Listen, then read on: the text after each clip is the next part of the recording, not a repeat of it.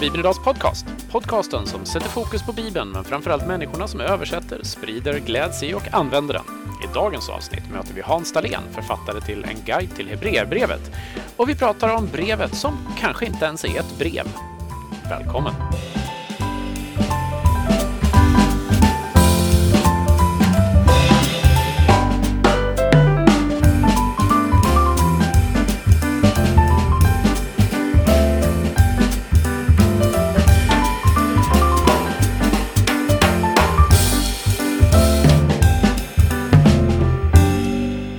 Då var ni välkomna tillbaka till Bibeln Idags podcast. Och idag så har jag förflyttat mig till Korskyrkan i Uppsala. Där jag har satt mig ner i ett av samtalsrummen tillsammans med Hans. Välkommen till podden. Tack Olof. Hans Dahlén, du och jag ska prata om eh, Hebreerbrevet idag. För du är ju nybliven författare till En guide till Hebreerbrevet. Så är det. Eh, vi, vi börjar här då, vi kör sportfrågan. Ja. Eh, hur känns det? Jo, men det känns bra. Eh, det känns jätteroligt att, att kommit i mål för att fortsätta med sporttermer. Och det ska bli jättespännande att se vad andra tycker om det jag har upptäckt. Och jag hoppas att, att ja, folk vill läsa och upptäcka Hebreerbrevet. Ja, det kommer bli en del sport idag. Ja. Eh, av naturliga skäl, fast det kanske inte de som inte känner dig vet. Eh, så vi börjar väl där då. Hans, vem är du? Ja, eh, jag eh, jobbar på KRIK, Kristen idrottskontakt. Så där har jag en, en sportkoppling och är allmänt sportintresserad. Men har inte riktigt varit nischad på någon sport. Så jag är, inte, jag är inte bra på någon sport utan jag är mer bara tycker det är kul. Eh, jag är uppvuxen i Uppsala och har eh, pluggat teologi här på Jannelund. Och sen har jag bott fem år eh, i Lund och jobbat där som präst i EFS-kapellet. Eh, så ja, det är väl ungefär mig. Jag har familj, tre barn i, med, med stor spridning. Så jag har Joel som är åtta, Miriam som är fem och så liten bebis Aron på fyra månader. Mm. Så fullt upp på den. Jajamän, det, det, det finns att göra. Hur kommer det sig att du eh, hamnade inom KRIK? Eh, jo, men jag har varit engagerad där eh, länge. Eh, dels med den, den gruppen som vi hade här. Eh, vi spelade innebandy och volleyboll när jag bodde i Uppsala förra vändan. Och sen också i, i styrelsen på Riksplan. Och sen eh, när de eh, sökte folk nu senast så tyckte jag att ja, men det här vill jag vara med och jobba med. Så då, eh, då blev det så.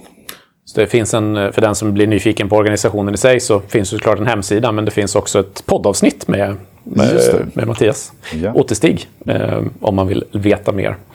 Eh, du har eh, sportanknytning på omslaget till Hebreerbrevet.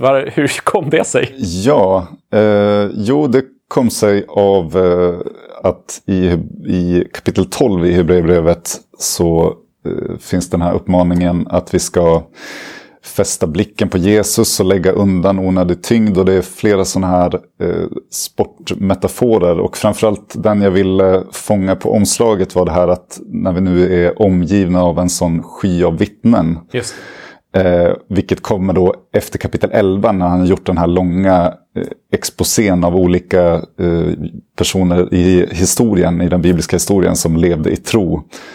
Eh, och så sammanfattas det med att vi är omgivna av, eh, av alla som gått före liksom, som någon slags vittnen.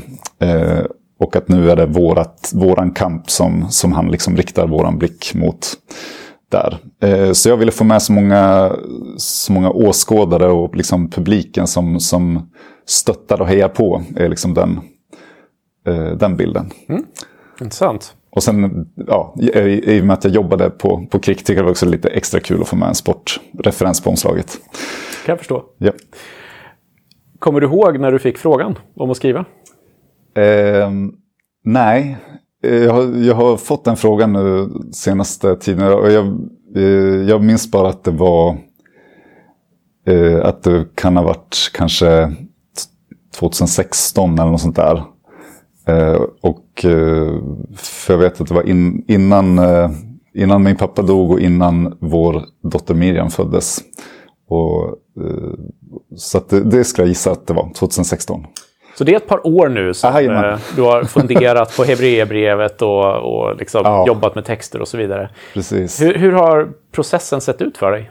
Um, jo, uh, ja men ganska, ganska kaotisk, eller vad man ska säga. Eller så här, ganska ostrukturerad uh, och uh, långsamt och trevande till en början och sen mer och mer ja, men hittat, eh, ja, men hittat något slags, uh, nu, nu vet jag vad jag håller på med och, uh, och uh, fått, till, få till en bok. men det, det var en ganska lång startsträcka att både sätta sig in ordentligt i, i brevet och i liksom ett brev som, som har ganska, ja, det inte finns så jättemycket att rota sig i vad gäller liksom historiska kontexten och så. Eh, och just att hitta, okej, okay, var, var sätter jag ner fötterna och vilken mm. utgångspunkt tar jag när jag ger, ger mig kast med det här. Eh, så att det var, ja, det var en ganska, ganska lång period innan det liksom blev produktivt. Mm. Eh, kan man säga. Och i kombination med att det hände, hände saker i livet ja. i övrigt. Var det lätt att säga ja till uppdraget en gång i tiden? Ja, men det var det. Eh, och jag tror att jag uppvaktade, eh, uppvaktade er också och sa att jag är sugen på att skriva. Eh, så det gjorde jag. Jag tror först att jag fick ett annat brev tilldelat mig, men så blev det en liten, ett litet byte. Och, men jag nappade på det. Men det var, jag tror att som, som många känner inför brevbrev att, att så här, okej, okay, det, ja, det är ju lite udda och lite lite spännande. Det, men, men det var mycket, det var ja, stort frågetecken framförallt. Men, eh, men det har varit jätte, jag är jätteglad att jag tackade ja. Det har betytt jättemycket för mig att, eh, att få djupdyka i det och, och det, det jag tror att brevbrevet har att säga. Att få, ja, att få gå i närkamp med det. Mm. Om vi tittar närmare på Hebreerbrevet i sig då en liten stund innan mm. vi cirklar tillbaka till eh, själva guiden till Hebreerbrevet så att säga. Eh, det är ju ett brev som inte bär namnet av en författare. Det är inte herr Hebré, eller ja det kanske det är i och för sig, men eh, han hette inte Johan Hebreus eller någonting. Nej. Eh, vem är det som har skrivit Hebreerbrevet? Om vi, om vi börjar där. Ja, precis. Eh, ja, det korta svaret är att vi inte vet. Och det är nog där de allra flesta seriösa forskare också landar. Det, det är väldigt få som propagerar för ett specifikt författarskap. Eh, det finns ju en tidig tradition av att det var Paulus som skrev det. Men eh, man upptäckte väl också ganska snabbt att det här är inte som Paulus andra brev. Det, står, det har cirkulerat med hans övriga brev när man skickade runt brev, men inte liksom i, i den logiska ordningen, liksom i, i längd. Mm. Eh, längdföljden, utan man har satt det sist. Så att det har liksom varit lite frågetecken på det väldigt tidigt.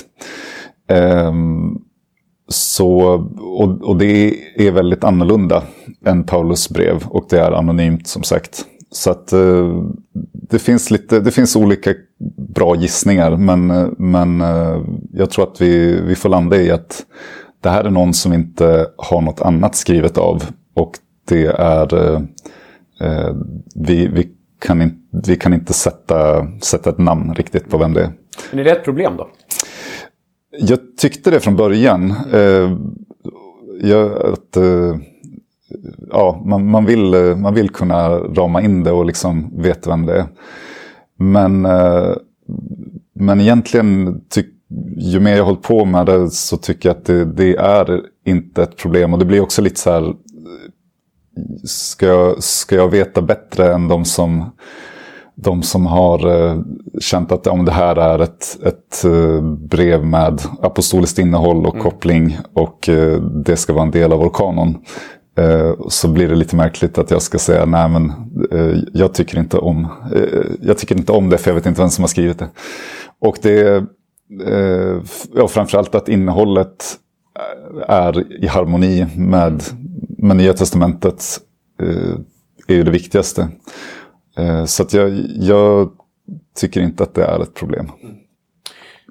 Du säger att det är annorlunda jämfört med många av de andra breven. På vilket sätt är det annorlunda då? Ja, alltså det är ju inte jättemycket som ett brev. Det har inte någon, eh, någon eh, hälsning i början och eh, den här bönen för mottagarna. Eller där jag tackar Gud för er. Och, och så jag såg någon gång en, någon meme om typiska Paulusbrev. Och då var det väl lite så här. Eh, ja, bön och tack och For the love of all that is holy, stop being stupid eller något sånt där. Och eh, sen i slutet är det Timothy says hi.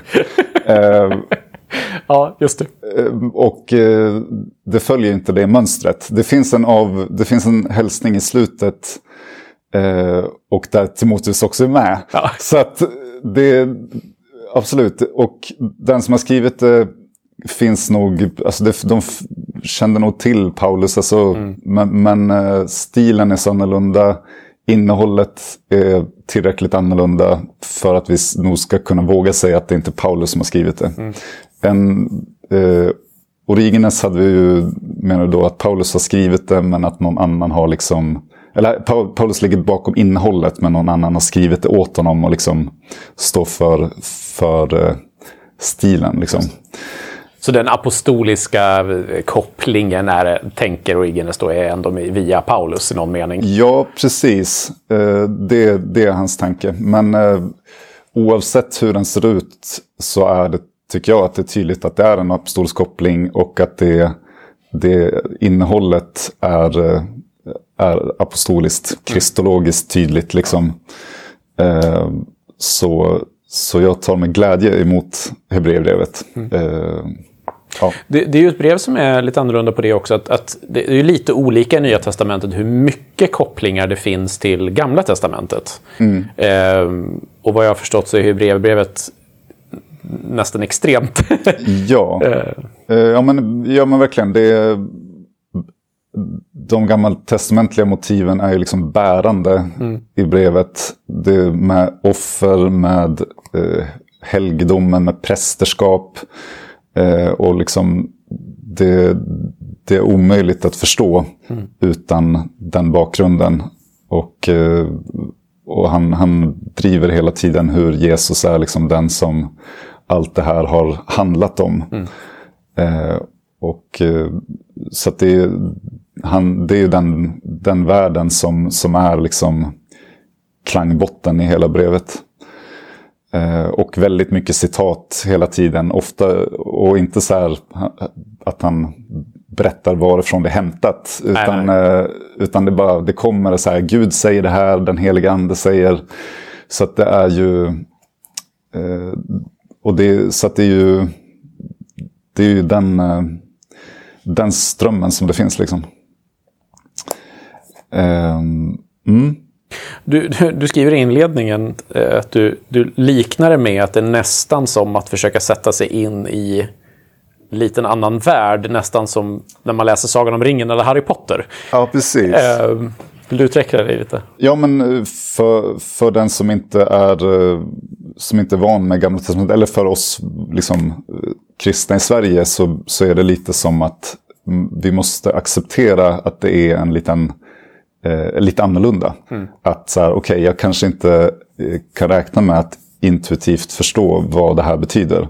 Utan jag, eh, men eh, om jag faktiskt vill veta så, så får jag liksom eh, se, okej, okay, vad, vad betyder det här? Eh, vad betyder ett offer egentligen? Mm. Och vad betyder Eh, vem är Melkisedek? Och, ja, det är en bra fråga. eh, och lite de här, de här bitarna. För på samma sätt som ett, ett Tolkien-fan går igång på okej, okay, vilka är valar? Eh, och, liksom, och hela de bitarna. Och, eh, och ju mer man, man ser av det, ju bättre förståelse får man också för, för Hebreerbrevet och för, för Nya Testamentet i, i, i som helhet. Mm. Eh, skulle jag säga. Ja, det är en ganska bra spegel, eller hur man nu ska uttrycka det, ingång till att förstå hur de verkar ha sett på, på Gamla Testamentet efter Kristus. Ja, ja men det skulle jag säga. Och jag tror, jag tror att det är en jätte, jätteviktig boll för oss att, att upptäcka. Eh, att vi liksom börja ta eh, Gamla Testamentet på, på allvar och också eh, försöka förstå hur de första kristna läste det. Mm. Eh, inte bara som att det finns ledtrådar om Jesus lite här och var. Eh, utan att allting liksom i sin helhet handlar om Jesus och pekar mot honom.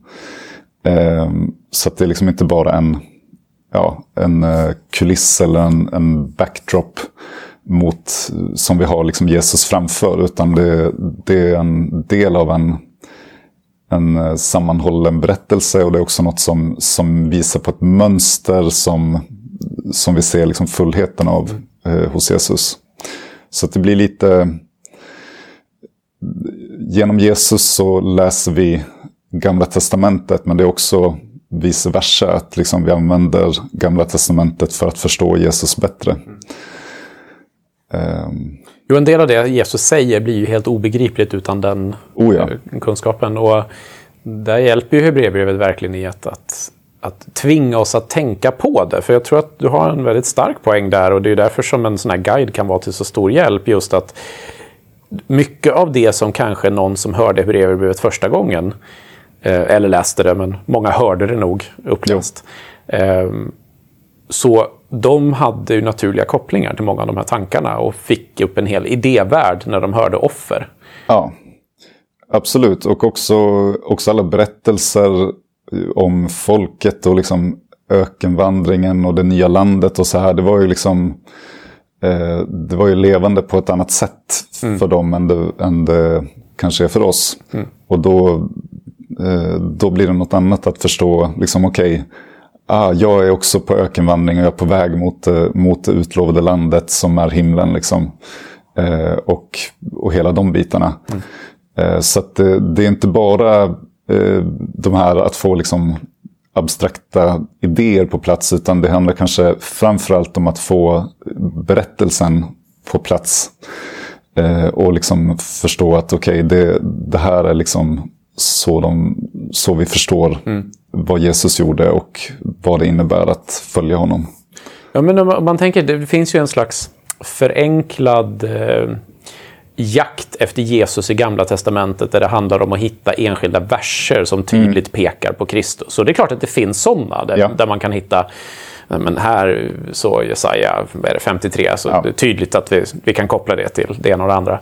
Eh, Medan det känns som att Hebreerbrevets författare inte så mycket jagar enskilda verser kanske som de här stora linjerna. Nej men så är det. Att det, det är stora berättelser och koncept som på något mm. sätt ges eh, nya djup. Och det här var inte något som var nytt för Hebreerbrevets författare utan det här så, så läste judarna redan mm. skriften att okej okay, de här verserna som handlar om, eh, om kung David, det, det, också, det låg också en massa Messias förväntningar i det om vad Gud ska göra i framtiden. Eh, så att han knyter ju an till en massa traditioner och förväntningar som finns. Eh, men visar att okej, okay, det, här, det här sker i Jesus. Mm. Och det här, och liksom, så att det blir ju, ja det blir ett väldigt nytt, att allting blir ett nytt ljus. Mm. Sen finns det ju absolut eh, också de här eh, som han använder väldigt mycket. Alltså psalm 110 med eh, hur, eh, ja men, sätt dig på min högra sida som är liksom den här uppmaningen till da kung David. Eh, och hur, hur det tillämpas på Kristus och också där kommer Melkisedek in i bilden och blir ju den här gubben i lådan som Hebreerbrevets författare gör ganska mycket av. Trots att han finns väldigt lite i, i, i GT. Mm. Um, så, så det är inte, ja men han, han, gör väldigt, han gör många olika saker med, med Gamla Testamentet. Mm. Melkisedek är en ganska bra sån där karaktär som man kan ha om man vill ha en tävling. Sagan om ringen eller Bibeln. Just det. Så här, Melkisedek. Ja, exakt. Ja, den hade kunnat... Uh, Lura några. Ja, där får man köra in Moria också så kan mm. man, man ju två rätta svar. Precis. um, men jo, Melkisedek är, är en sån där eh, Fantomen-figur. Som, eh, som bara förekommer väldigt kort. Dels är det ju Abrahams möte med honom i, i första Mosebok. Och sen eh, är det då den här lilla referensen i Psaltaren 110. Eh, och, men det, hade, det fanns ju också mycket spekulationer kring, okej, okay, vem är den här Melkisedek? Är det en ärkeängel? Är det något annat? Eh, så att det fanns ju, det var, var väl också lite liksom, det kittlade folks tankar det här med Melkisedek och det fanns det här med att han var, han var någon an, annorlunda slags präst. Och det här tar ju liksom Hebreerbrevets författare fasta på och liksom gör väldigt mycket av det men låter allting liksom landa på Jesus igen. Han är inte intresserad av Melkisedek som historisk person eller för att liksom underhålla några spekulationer utan, utan han använder det bara som en, som en eh, ja, för att säga saker om Jesus. Mm. Att Jesus är den här annorlunda prästen som, som kan göra saker som har evigt värde. Liksom. Så han använder lite det som finns i populärkulturen för tillfället och knyter Jajamän. in i sin predikan. Precis. Ja. Ja, ja. Jo, men han, och det är ju allmänt om blir det, det är ju väldigt hög stilistisk nivå, väldigt hög retor, retorisk nivå. Eh, så han, eh, han är ju skolad. Mm. Så, att det här, eh, så att det här är ju ett, ett sånt grepp. Och samma sak gör han med änglarna, använder dem mycket och sen låter han dem försvinna helt när han har liksom använt dem till det han vill säga. Eh, så allting det här pekar, han, allting använder han för att säga saker om Jesus på olika sätt. Eh, så att det är ett brev som väldigt mycket handlar om Jesus från början till slut. Varför heter det Hebreerbrevet? Ja, det är ju ett namn som inte författaren har satt utan som man eh, i efterhand har liksom tänkt att ja, men det här är så mycket, eh, så mycket motiv från Gamla Testamentet och så mycket citat. Så det här är antagligen riktat till en judisk grupp. Eh, så då får det heta Hebreerbrevet. Mm, eh, så att eh, det, men jag, jag tänker att det är det är lite, man blir lite lurad av det. För att eh, om man läser lite noggrannare så, så finns det ändå inte så mycket som, eh, som säger att det måste vara så. Även, alltså att det är ett riktat brev till, ja, precis, till judar? Liksom. För att även om du inte var etniskt jude mm. och blev kristen under första århundradet så, så var liksom Bibeln var intressant och det var, Bibeln som fanns då var ju Gamla Testamentet. Och det var intressant med Abraham, med löftena, med mm. präster och offer och alla de här saker som han tar upp. Så Eh, det, det kan också mycket väl vara så att det här var en mixad församling som bestod av både judar och, eh, och eh, sådana som inte var etniskt judar men som hade kommit till tro på Kristus. Eh, och det kan också vara en, eh, liksom en församling som var, eh, dominerades av icke-judar. Och jag har nog, det här var också något som verkar vara väldigt ointressant för författaren. Ja, det. det. finns liksom orden hed och jud, hed, hedning och jude finns inte. Det finns liksom inte de här så mycket spår av konflikter och, och, eller polemik mot, mot judendom. Så jag, jag landar nog i att ja, det, kanske, det kanske var en, en judiskt präglad grupp eller, eller så var det en mixad grupp. Men, men det eh, jag tror att använder man liksom det etniska som mall och läser att okej, okay, eh, nu, nu vill liksom författaren visa att yes, alltså, kristendom är bättre än judendom. Mm. Eh, så är det ju det är en läsning som inte hör hemma i det första århundradet. Mm. Eh, för han, det, dels så är det inte en sån typ av jämförelse han gör, liksom att hålla fram två alternativ och säga att det här är ett bättre alternativ och det andra är dåligt. Liksom. Utan men han visar hur, hur det som har varit är ofullständigt och pekar fram mot det fullkomliga som är Jesus. Eh, mer för att säga att Jesus har uppfyllt allt det här och det, det är liksom... Nu... Kom nu så går vi. Ja, exakt. Nu, har det en, nu är en ny tidsålder här. Mm.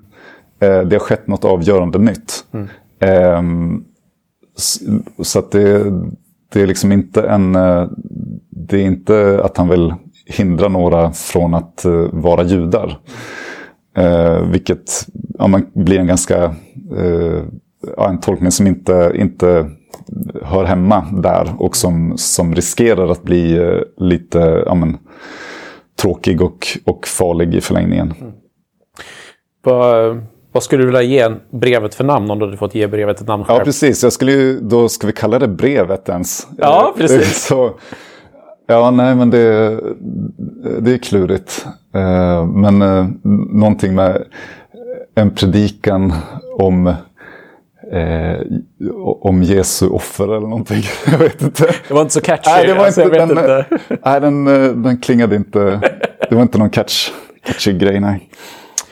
Um, du beskrev ju lite grann din resa, men jag skulle vilja vända tillbaka dit. Um, du fick då frågan att skriva om ja, ett annat brev från början egentligen, men uh, det landade till slut i Hebreerbrevet då. Och, uh, om, om, om du själv liksom ser tillbaka, du, så, du är lite grann så att du har upptäckt brevet och, mm. och, och sådär.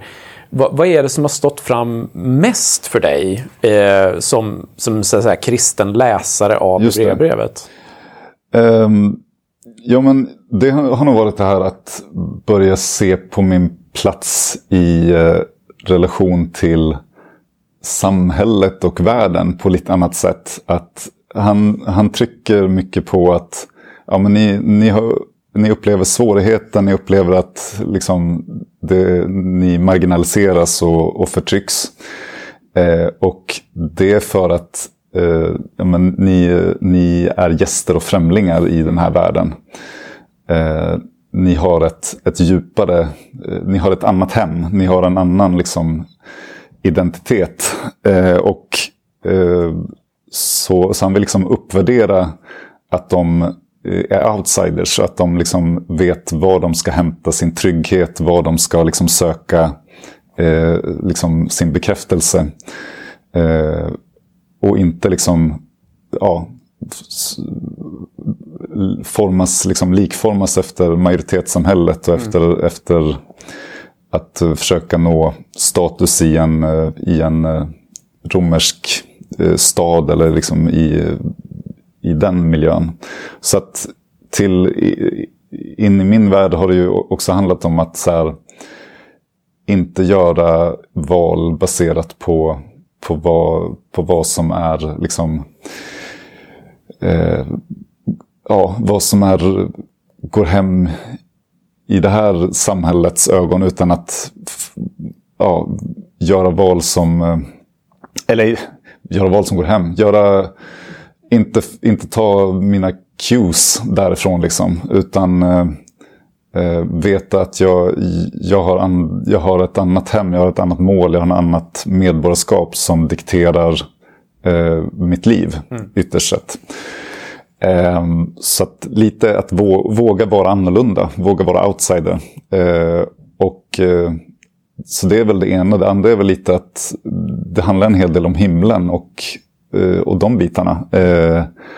Så det var väl varit lite en, en återupptäckt av, Eh, av himlen också. Mm -hmm. som, ett, som en plats att längta till eh, och som, som någonting stort och fantastiskt. Ja. Mm. Serien i sig har ju ett, vad ska jag säga, den har ju flera mål då, men Eh, varje kapitel, för den som nu råkar lyssna på det här och inte har sett hur Bibelguiden ser ut, även om den har funnits i sina år nu, eh, så är det ju varje kapitel är en bibeltext som man läser då, genom hela Hebreerbrevet och sen så kommer en kommentar och sen kommer det några frågor. Och varje kommentar är ju tänkt att leda läsaren in i bibeltexten så att man tittar djupare på bibeltexten och får en ökad förståelse men också då ut i livet så att säga. Är det någon del av de här som du har känt har varit mer utmanande än den andra när du ska skriva? Eh, ja, det har nog ibland varit svårt att hitta de här, eh, eh, vad gör vi av det här idag, mm. eh, biten. Särskilt när det kanske har, har varit de här som har handlat, handlat om eh, Melkisedek och mm. tempeltjänsten och, och de där bitarna. Men Eh, men, men det har, ja, ja men, samtidigt finns det där väldigt mycket liksom att, eh, att upptäcka att, att också vi, eh, vi är präster och vi är vi har del av offret som, som Jesus har, har liksom burit fram. Eh, så att eh, och, och, samtidigt har det också varit en väldig utmaning med att eh, i, i, i det formatet som det är, eh, liksom beskriva eh, vad det betydde då mm. på, på ett rättvisande sätt. Eh, så att absolut, det har, varit, det har varit utmaningar på båda fronter egentligen. För det är ju det är ett format som inte tillåter att man skriver allt. Nej, så är det. Ja men verkligen. Och det, det gäller ju alla, alla böcker, men jag, jag inbillar mig att det kanske det här är en av de böcker där det kan vara lite extra mycket så. Mm. Eh, för att det finns, eh, det, det, är ofta väldigt mättat med referenser, med, med olika bottnar och olika liksom, saker som pågår i texten. Eh, som alla är väldigt intressanta eh, och kan vara viktiga. Så att jag, har, jag har försökt att, att eh, hålla det som är centralt eh, och få med så mycket intressant som möjligt. Mm till varje, varje kapitel finns det ju fem frågor. Eller jag har faktiskt inte dubbelkollat om du har fem till varje, men ja, ungefär. Där är krokarna. Ja. har du haft någon för ögonen när du har skrivit frågorna? Vem är det? För, för, jag vet att vissa författare till slut fick sätta sig och tänka på en person till och med. Aha, okay. Den personen, så, det kanske du inte har haft. Men vem, vem tänker du ska dra nytta av frågorna? Ja, precis. Finns? Nej, men det, det har ju varit eh, mycket min, eh, min gamla församling i Lund. Mm. Som bestod till uh, stor del av studenter och unga vuxna.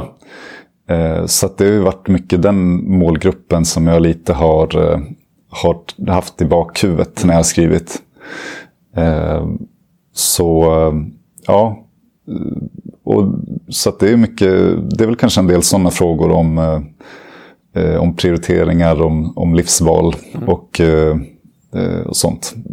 vad, eh, ja, vad är vår respons på det som, eh, som Gud har gjort? Eh, lite sånt. Det är intressant för vi har ju Ibland har vi lite på skämt, det står, jag tror inte det står i riktlinjerna för serien, men så har vi sagt att eh, man, vi vill att, att eh, de som skriver tänker på just den kategorin, kanske en ung vuxen. Eh, för att då kommer den funka för alla. Mm. Den, den, men om man tänker på en 70-åring när man skriver så kanske den inte funkar för en ung vuxen. Eh, så det är ju intressant att du säger det, för att det är lite grann det ja. utgått ifrån ofta. Ja men precis. Det, det är ju en grupp som ofta står inför stora livsval. Mm. Och som står i en miljö där man möter väldigt mycket olika influenser. Och eh, där man också kanske letar efter sin plats i, i gemenskaper. Och liksom, okej okay, vad är det som... Eh, hur, vem är jag i allt det här? Eh, och, eh, och då blir ju många av de här frågorna om, om att följa Jesus, om att liksom stå för sin tro och, och många, mycket av det här som Hebreerbrevet liksom upp, utmanar och uppmanar till eh, blir ju brännande eh, i, såna, i liksom en sån, sån bit. Eh, men, eh, men de är ju absolut lika aktuella för, för oss som är småbarnsföräldrar eller mm. för, eh, för den som är pensionär eh, ser lite annorlunda ut. Liksom. Är det någon del som eh, du eh, fortfarande känner att det här var, det här var riktigt svårt? Um, ja, precis. Alltså Melkisedek-kapitlet är ju, var ju utmanande. Mm. Um, men eh, och, eh, och också det här med att, att begränsa och att på ett, eh, på ett bra sätt förklara hur, hur han, han gör för att liksom att det här handlar om Jesus fast mm. det, det, står att det är Melkisedek. och att, ja, så att det, den var utmanande men också mot slutet är det en eh, en passage som är, är väldigt eh, utmanande. Det är kapitel 13, vers 10 till 14. Mm. Eh, som, som är jättemaffig. Jag tycker den är, är jättemäktig. Men också, eh, också väldigt svårtolkad. Och där, där, drar han ihop väldigt mycket av det som har hänt i brevet. Eh, och liksom göra en, en uppmaning till att följa Jesus utanför lägret och liksom mm. där kropparna brändes. Liksom, så led Jesus utanför porten och vi ska gå ut till honom eh, och bära, hans, bära den skammen han var. Och så här, jaha. jaha. eh, jaha. exakt, men, eh, men eh, nystar man lite i det så, så är det en, en jättemäktig eh, grej. Eh, Läs mer i boken. Jajamän, ah. vi, vi säger inte mer än så. Um, är du... Um, nu, nu, har du ju skrivit boken, nu ska vi släppa den här snart, vi ska berätta ja. mer om det. Um, känner du att du fick eh, blodad tand att eh, skriva mer eller kände du oj, oj, oj, nej, det här vet jag inte om jag gör om, i alla fall inte de närmaste tio åren? Jo, men absolut. Jag, tyckte, jag tycker det är väldigt kul. Eh, och nu, ja, eh, så att, absolut, eh, mm. säger vi på den. då, då, ställer jag frågan och, som jag tror jag ställt till alla som har skrivit. Ja, det, men jag kan säga om en brevbrevet ja. först. Att man jag har ju lämnat den också med känslan av att här finns det jättemycket mer att säga. Ja, just det. Eh, också i liksom introduktionen kring så här, okay, vad, är, vad är det här för brev och vad är det som händer? Mm. Så finns det en massa saker mer att lyfta. Eh, så att det är nästan så att ja, men, man hade kunnat skriva en bok till om Hebreerbrevet. Eh, det vet jag inte om, om det verkligen håller. Men, eh, men, men eh, jag hoppas att det kan få bli en, en bok där, eh, där folk upptäcker Hebreerbrevet och blir sugna på att läsa andra böcker om Hebreerbrevet. Och det finns ju lite tips för vidare läsning. Jajamän. Mm. Nej, men det jag tänkte jag skulle fråga dig var, var, jag tror att jag har ställt det här till säkert alla författare, eh, antingen i podden eller eller tidigare. Så om jag skulle fråga dig idag då. Eh, vi vill ha en guide till en bok i Gamla Testamentet. Ja. Eh, vilken bok väljer du? Daniels bok. Daniel, okej. Okay. Ja. Tänkte du skulle ge dig på Melkisedek då. Ja, exakt. Varför ja. Daniel? Eh, jo, men den är, den är så udda. Eh, och eh, ja, men det, dels är det ju eh, mäktigt hur... Eh, eh, ja, hur han eh, liksom står upp mot kungen. Mm. Eh, den, den är väldigt maffig tycker jag. Liksom att, och, och just det att ja, men jag, jag tillber den jag tillber. Och sen, ja, ja, det som händer, det händer. Oavsett om Gud räddar mig eller inte så kommer jag inte att tillbe dig. Mm. Eh, eller det är nog Daniels vänner som säger det. Men, eh, så den, eh, den biten tycker jag är spännande. Och sen är det just de här eh, flippade synerna som, eh, som görs ganska mycket med i, i Nya Testamentet och i Uppenbarelseboken. Eh, tycker jag är, är fascinerande. Mm. Det är intressant. Um, den ska släppas nu. Och eh, vi kommer faktiskt ha, vi får väl säga två releaser av den. Eh, och det kommer finnas en boksignering till sen eh, troligtvis. Så att vi, vi, vi, kommer verkligen dra ut på den här releasen. Men om vi börjar med de två releaserna. Du, du gör en miniturné. Ja, precis. Till Lund och tillbaka. Ja, uh, ja den 23 oktober i samband med EFS kapellets gudstjänst som börjar klockan 16 på söndagen där den 23 oktober. I eh, Lund alltså? I Lund, jajamän, lärdomsstaden. Eh, så efter gudstjänsten så kommer vi ha, ha ett litet släpp där. Så, eh, och det ska bli jätteroligt att komma ner till Lund egentligen för första gången sedan vi flyttade och träffa församlingen och släppa boken. Mm. och vår dotter är väldigt taggad på att åka tåg så långt också. Eh, sen blir det ett släpp här i Uppsala onsdag den 26 oktober klockan halv åtta i Lötenkyrkan. Eh, och då blir det lite panelsamtal med Loe, Lars-Olof Eriksson, som har varit med i podden också tror jag. Oh ja, flera gånger. Ja, och, och My Nygren. Mm. Eh, så det är de, de släppen. Mm, vad roligt. Eh, och då om man eh, kommer dit så har man möjlighet att köpa boken och få den signerad. Du yes. vad du ska skriva i böckerna? Eh, mitt namn ska jag får hem och öva på den ja, ja, signaturen. Men ja. Eh, nej, längre än så har jag inte tänkt. Nej, nej, nej, men, no, det, finns, det, finns några, det finns inte jättemånga sådana här eh, one-liners i, det. ur Hebreerbrevet. Eller då får man liksom klippa dem ganska hårt. För att de ofta hänger ihop i ett, i ett väldigt bra sammanhang. Men Det blir så långt att skriva ett Ja, det sammanhang i blir- varje bok. Ja, mm.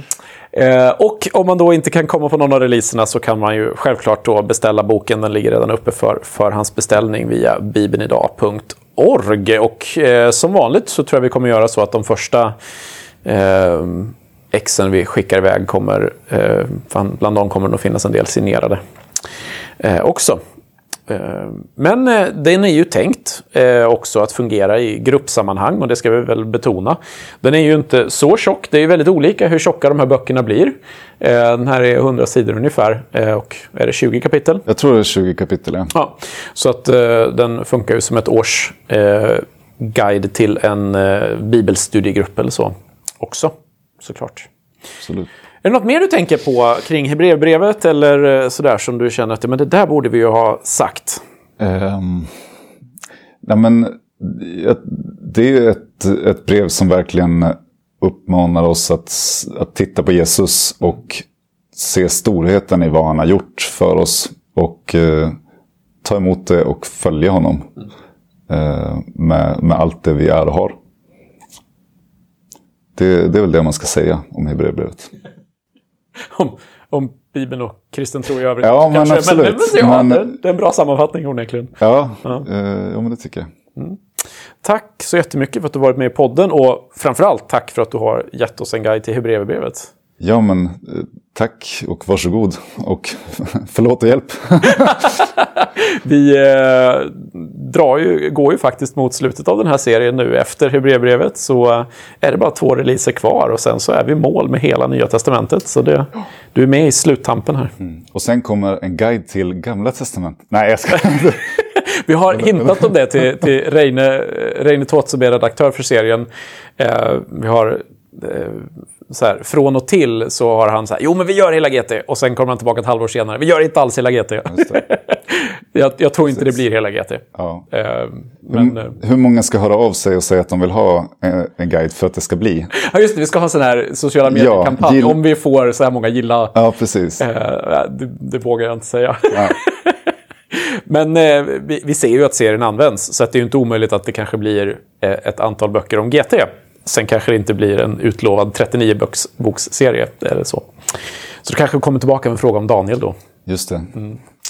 Men då tackar vi er som har lyssnat och eh, självklart, det finns ett helt poddarkiv med eh, fler författare till Bibelguidens serie eller om man vill lyssna på Loe eller vill lära sig mer om Krick eller någonting annat. Och eh, så eh, hoppas vi att ni beställer boken och har glädje av den både i grupp eller i ensam läsning.